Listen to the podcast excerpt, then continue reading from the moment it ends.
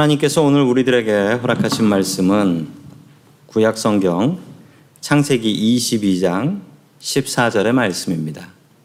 아브라함이 그 땅 이름을 여호와 이레라 하였으므로 오늘날까지 사람들이 이르기를 여호와의 산에서 준비되리라 하더라. 아멘. 어, 제가 우리 교회 담임 목사가 되고 나서 교회 근처로 이사를 오려고 했습니다. 목사는 당연히 교회 근처에 살아야 된다라고 생각을 했기 때문에 교회 근처로 이사를 오려고 했는데 어, 교인들이 말렸습니다. 교인들이 왜 말렸냐면 교회 근처에 학군이 좋지 않아요. 그래서 학군 좋은 데 가셔야 됩니다 라고 하면서 어, 교인들이 집을 아파트를 알아봐 주시더라고요. 한국 사람들은 자녀 교육에 아주 관심들이 많습니다. 관심 정도가 아니라 거의 뭐 우상 수준으로 자식들 교육에는 관심이 많습니다. 이게 큰 문제가 되기도 하는데요. 그래서 자식들을 덜 낳습니다. 왜 덜 낳냐고요? 덜 낳는 이유가 이렇답니다. 자식들한테 좋은 거를 못 해줄 것 같으면 안 낳는 게 낫다라고 생각한다고 해요. 그래서 한국에는 지금 아이들이 적어서 학교들이 문을 닫고 있다라고 하고 이대로 가면 어, 한국은 망할 것 같다 이런 얘기도 나옵니다. 우리 이민 사회도 마찬가지입니다. 아이들이 많아야 되는데 이 아이들을 더 많이 낳아야 합니다. 참 아이러니하게도 망하는 이유가 아이들을 너무 많이 사랑해서라고 하니 참 안타까울 뿐입니다. 우리들의 자녀들은 어떻게 키워야 할까요? 오늘 하나님의 말씀을 통해서 그 답을 찾아가길 소망합니다. 첫 번째 하나님께서 우리들에게 주시는 말씀은 자녀들은 하나님의 것이다 라는 사실입니다. 우리의 자녀들은 하나님의 것입니다. 지난 이야기를 이어갑니다. 지난 시간의 이야기는 아브라함이 100살 때 아들 이삭을 낳았다라는 이야기였습니다.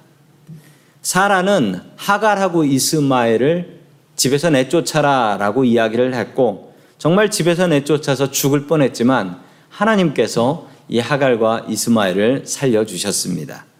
자, 계속해서 창세기 22장으로 넘어갑니다. 22장 1절 말씀 같이 보겠습니다. 시작.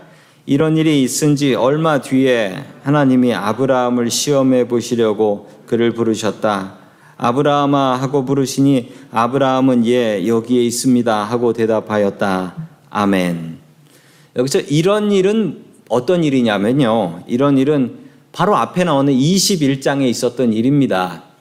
21장에서 이 아브라함하고 아비멜렉하고 우물대음에 싸움이 붙습니다. 우물대음에 싸움이 붙어요. 그 전 같으면 아브라함이 어떻게 했냐면 싸움 붙을 것 같으면 미안해 그러고 다른 데로 이사 갔습니다. 쫓겨난 거죠. 그런데요, 21장에서는 달랐습니다. 아브라함이 쫓겨나지 않고요, 이 아비멜렉하고 평화 협상을 합니다. 평화 조약을 맺어요. 항상 무시당하고 살았던 아브라함이 이제 더 이상 가나안 땅에서 무시를 당하지 않는 것입니다.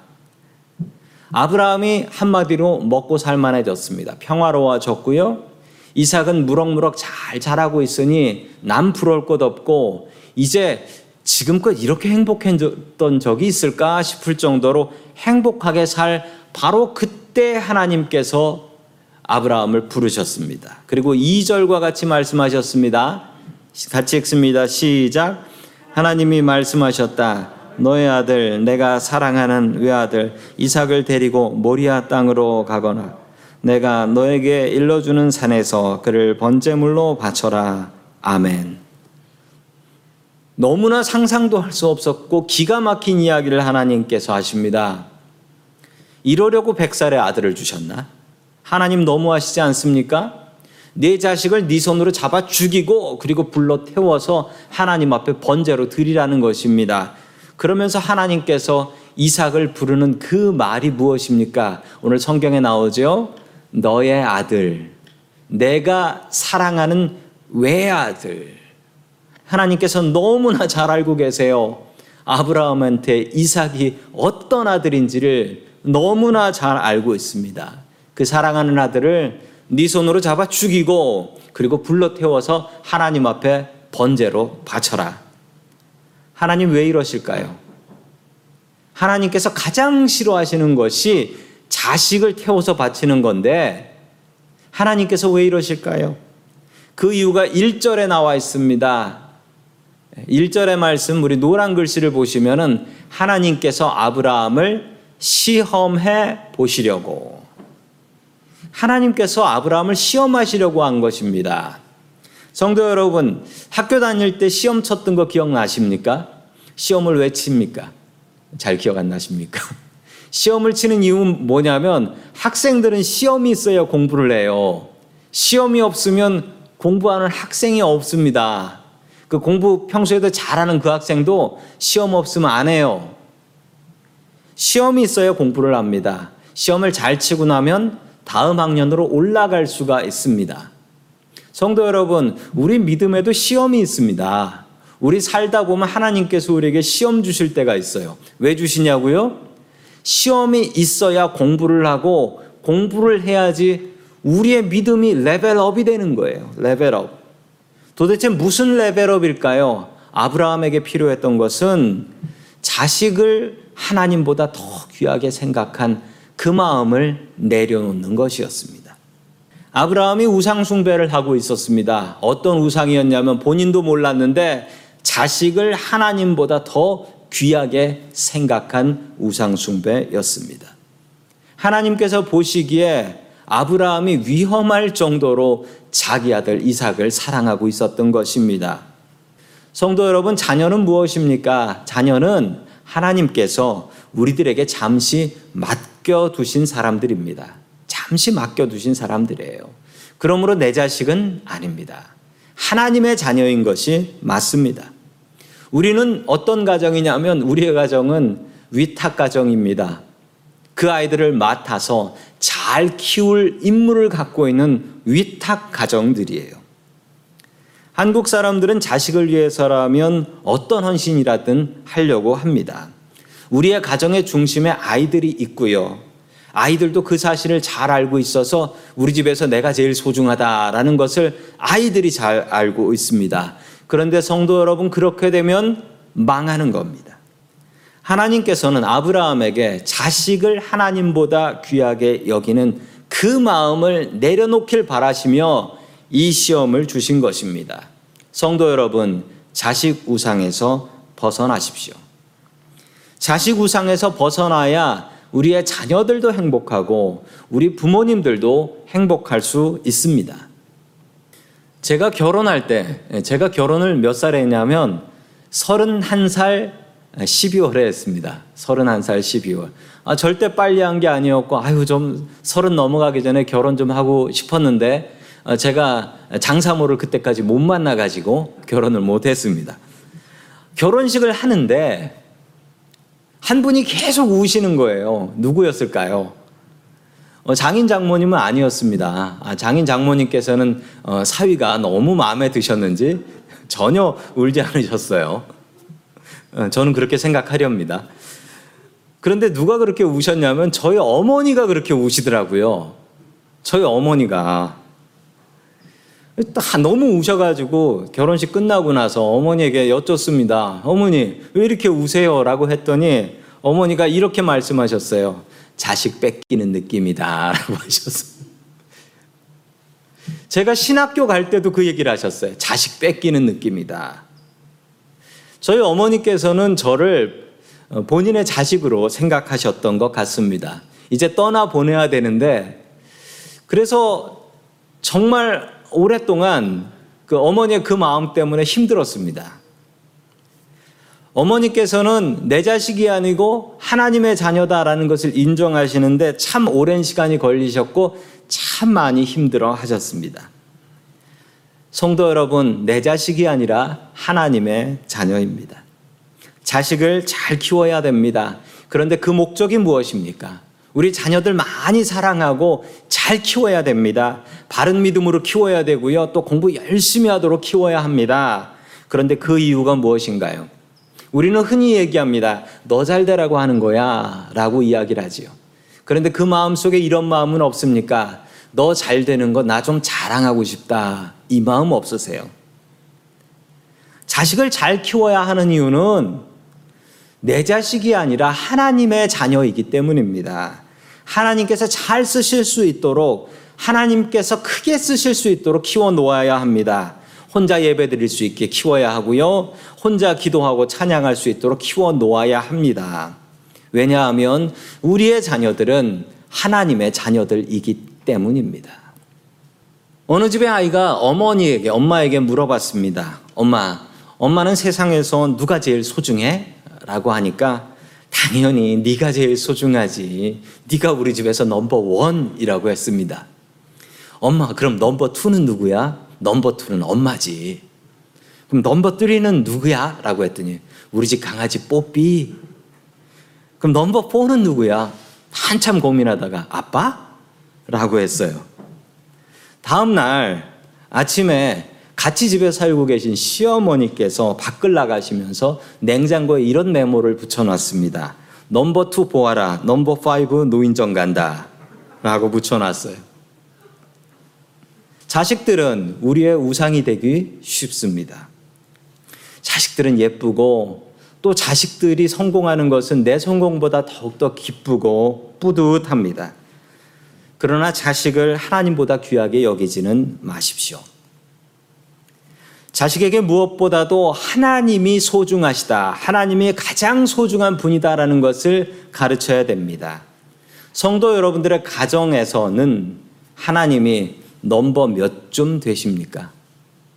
성도 여러분, 하나님을 넘버 원으로 섬길 수 있는 저와 여러분들과 그리고 우리들의 자녀들 될 수 있기를 주의 이름으로 간절히 축원합니다. 아멘. 두 번째 마지막으로 하나님께서 우리들에게 주시는 말씀은 자녀에게 믿음을 물려주라라는 말씀입니다. 자녀에게 믿음을 물려주라. 성경은 당연한 이야기들을 생략합니다. 왜냐하면 읽는 사람이 다 안다라고 생각하기도 하고 그 디테일한 이야기까지 다 적으면 성경이 너무 길어지기 때문에 성경은 당연한 이야기들은 뺍니다. 우리가 성경을 읽을 때 잘 읽어야 되는 것은 그 사람들의 마음을 잘 이해해야 합니다. 성경에는 그 사람들의 마음에 대해서는 잘 기록해 놓지 않습니다. 오늘 이야기도 하나님께서 아브라함한테 네 자식 바쳐라 라고 했더니 아멘 하고 자식을 그냥 바쳐 버렸다. 이렇게 이해하시면은 우리가 이 말씀 속에서 얻을 수 있는 것들이 별로 없습니다. 왜냐하면 아브라함이 사람이고 그도 아버지고 자식을 바치라고 하는데 그 아버지의 마음이 얼마나 찢어지고 아프겠습니까? 우리가 그 마음을 모르면 아브라함에게서 배울 게 없는 거예요. 아브라함은 우리랑 다르니까. 그분은 사람이 아니니까 우리 같은 사람이 따라갈 수가 없잖아요. 성도 여러분, 성경에 나오는 사람들의 마음을 아셔야 합니다. 우리 그 마음을 이해하시면서 우리 3절의 말씀 같이 보겠습니다. 시작. 아브라함이 다음날 아침에 일찍 일어나서 나귀의 등에 안장을 얹었다. 그는 두 종과 아들 이삭에게도 길을 떠날 준비를 시켰다. 번제에 쓸 장작을 다 쪼개어 가지고서 그는 하나님이 그에게 말씀하신 그곳으로 길을 떠났다. 아멘. 그렇게 바치라고 했는데 아브라함은 이 얘기를 듣고 나서 그 다음날 아침 일찍부터 번제를 드리러 제사를 드리러 갈 준비를 하고 있는 것입니다. 아니 무슨 좋은 일이라고 자기 자식을 바쳐야 되는데 아니 좀 더 기도해 보는 게 좋지 않을까요? 이 하나님께서 실수하신 건 아닌지 하나님하고 좀 더 기도해 보는 게 낫지 않을까요? 아니면 하나님을 설득해 보는 건 어떨까요? 이 아브라함이 하나님 설득을 잘합니다. 앞에도 보니까 소돔과 고모라 때 아니 의인 50명이라고 했는데 그걸 10명으로 깎았어요. 그러니 하나님하고 좀 더 설득하고 협상해 보는 거 좋지 않을까요? 아니면 그냥 불순종해 버리는 건 어떨까요? 뭐 언젠 다 순종하고 살았나? 하나님보다 내 자식이 소중해. 자식 살려야지. 이런 마음 없었을까요? 그러나 아브라함은 잘 알고 있었습니다. 하나님의 뜻이 너무나 확고하여 절대 변하지 않는다라는 사실을 알았습니다. 그래서 아브라함은 마음의 결심을 합니다. 하나님의 마음을 바꿀 수 없다면 이 고통을 빨리 끝내는 게 낫다. 그래서 그 다음날 아침 일찍 출발하게 된 것입니다. 그리고 자기 자식을 태울 장작을 자기 손으로 스스로 장작을 패가지고 준비를 합니다. 계속해서 4절의 말씀입니다. 우리 4절 말씀 같이 보겠습니다. 시작. 사흘 만에 아브라함은 고개를 들어서 멀리 그곳을 바라볼 수 있었다. 아멘. 3일 동안 아들과 함께 길을 걷습니다. 아들과 걸을 수 있는 마지막 여행. 아들하고 이야기하는 한마디 한마디에 괴로움이 몰려듭니다.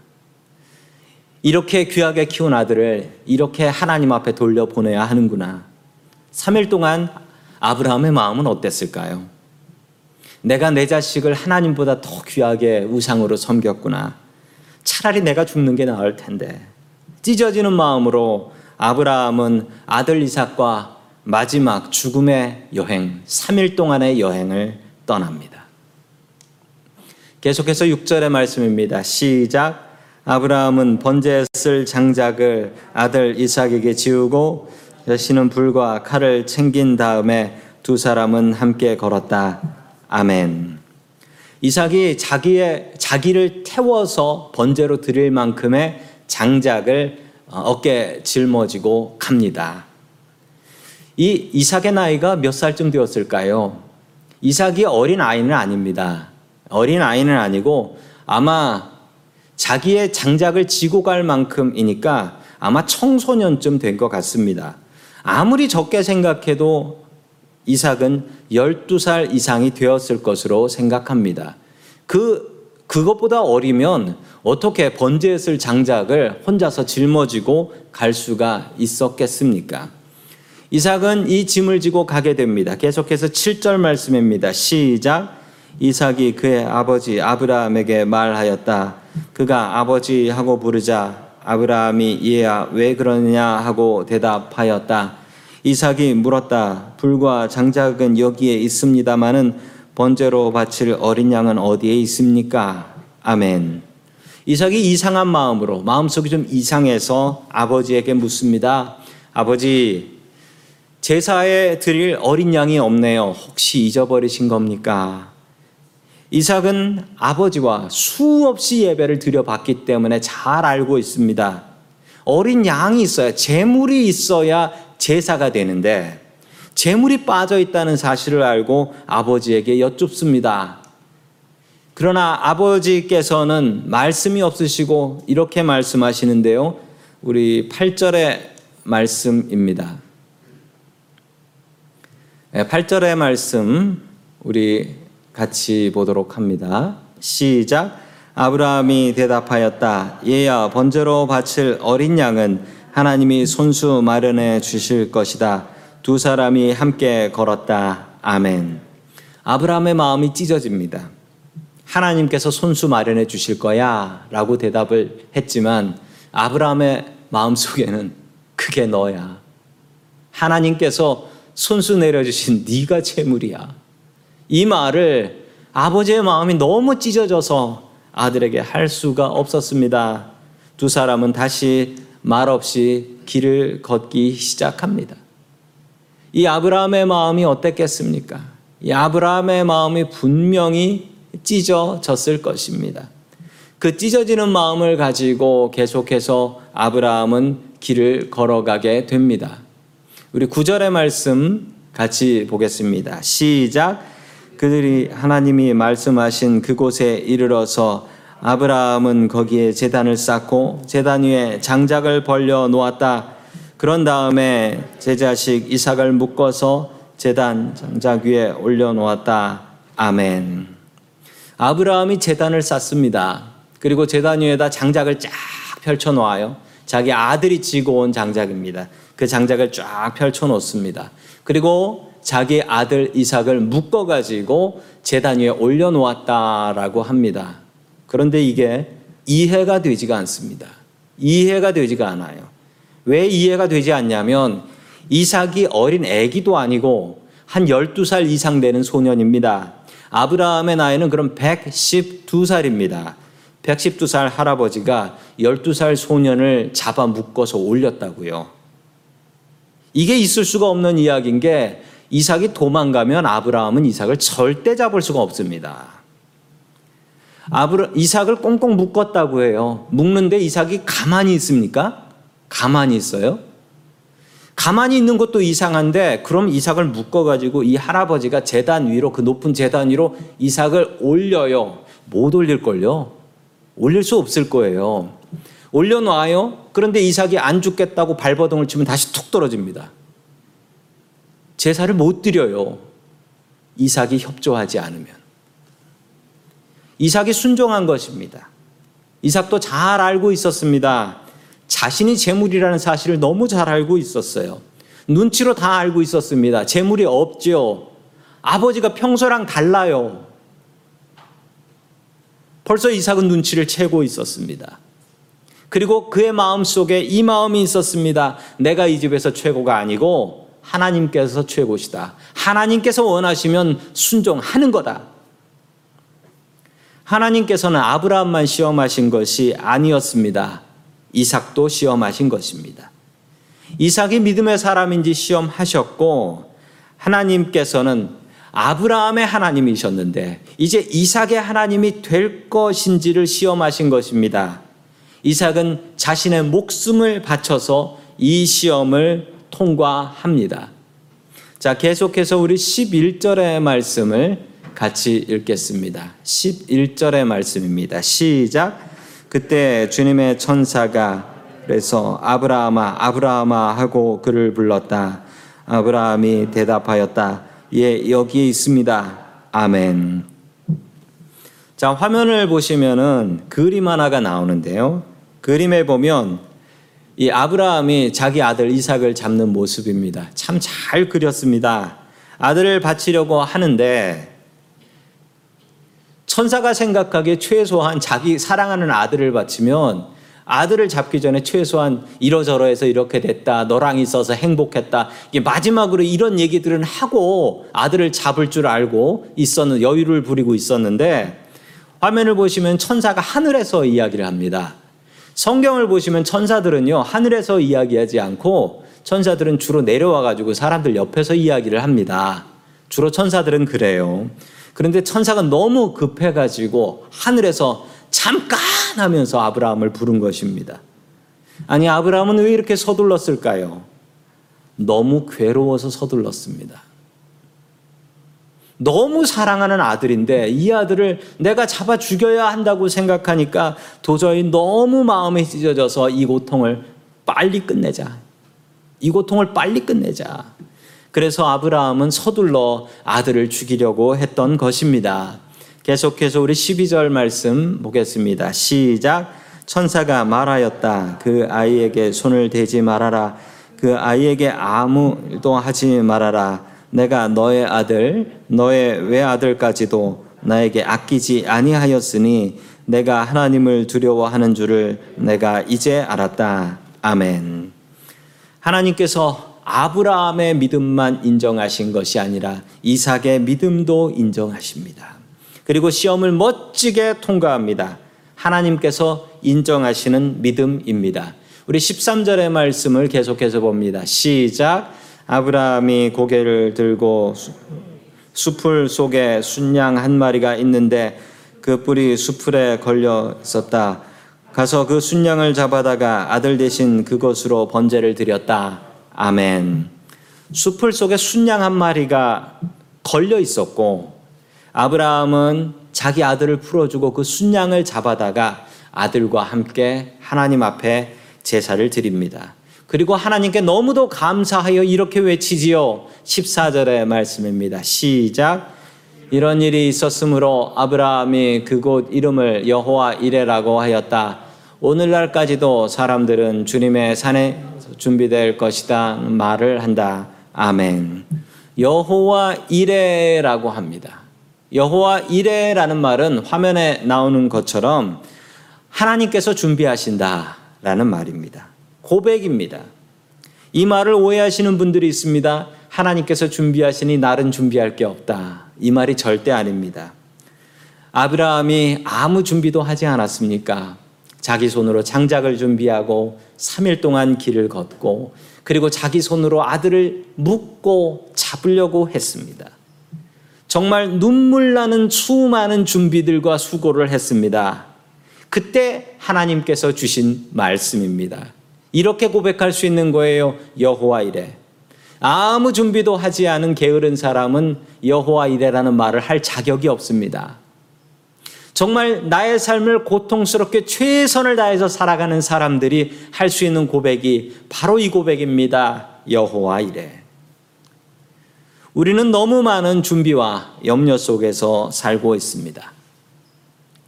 아브라함과 같이 괴로움 속에서 우리의 인생을 살아가고 있습니다. 잠시 성- 성도 여러분들의 수고와 염려를 내어놓으십시오. 하나님께서 준비하십니다. 우리가 준비한 것보다 더 큰 것을 하나님께서는 지금 준비하고 계신 것입니다. 여호와 이레의 하나님을 의지하십시오. 내가 준비한 것이 무너질 때 하나님께서 준비하신 더 큰 계획이 있습니다. 최선을 다해서 살아가십시오. 그러나 안 될 경우 하나님께서 준비하십니다. 여호와 이레 하나님이 우리 성도 여러분들의 하나님이 될 수 있기를 주의 이름으로 간절히 축원합니다. 아멘. 다 함께 기도하겠습니다. 천지를 창조하시고 지금도 우리와 함께 계시는 고마우신 하나님 아버지, 우리를 믿음의 자녀들로 불러주시니 감사드립니다. 주님, 우리의 자녀들은 하나님께서 주신 선물이며 하나님의 자녀들인 것을 믿습니다. 내 것이라고 착각하지 말게 하시고 늘 하나님의 뜻대로 키워서 하나님께 돌려드릴 수 있게 도와주시옵소서. 주님, 우리가 자녀들에게 믿음의 유산을 물려주기를 소망합니다. 아브라함처럼 자신의 믿음을 이삭에게 물려줄 수 있게 도와주시옵소서. 우리의 자녀들이 이삭과 같은 자녀들이 될 수 있게 하여 주시옵소서. 부모보다 더 큰 믿음 갖고 살 수 있게 도와주옵소서. 주님 십자가 앞에 우리의 수고와 염려를 내려놓습니다. 여호와 이래 하나님께서 준비하여 주옵소서. 우리를 믿음의 자녀로 부르시는 예수 그리스도의 이름으로 기도드립니다. 아멘.